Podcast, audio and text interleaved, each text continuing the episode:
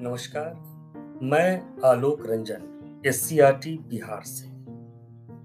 मैं बिहार के वैशाली ज़िले के एक सुदूर गाँव में अपने मिडिल स्कूल में बच्चों को पढ़ाता हूँ। शिक्षकों की कमी, वर्ग में तरह तरह के समझ स्तर रखने वाले और अलग अलग रुचि रखने वाले बच्चों के बीच अध्यापन करते वक्त अपने आप को एक पिंजरे में बंद पक्षी की तरह महसूस करता था।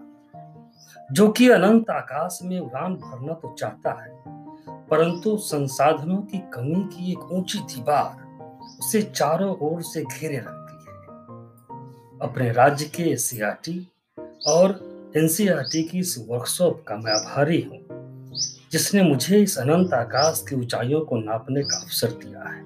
साथ ही साथ इस उड़ान में मज़बूत पंखों को भी अपनी तकनीकी जानकारियों के रूप में उपलब्ध कराया है।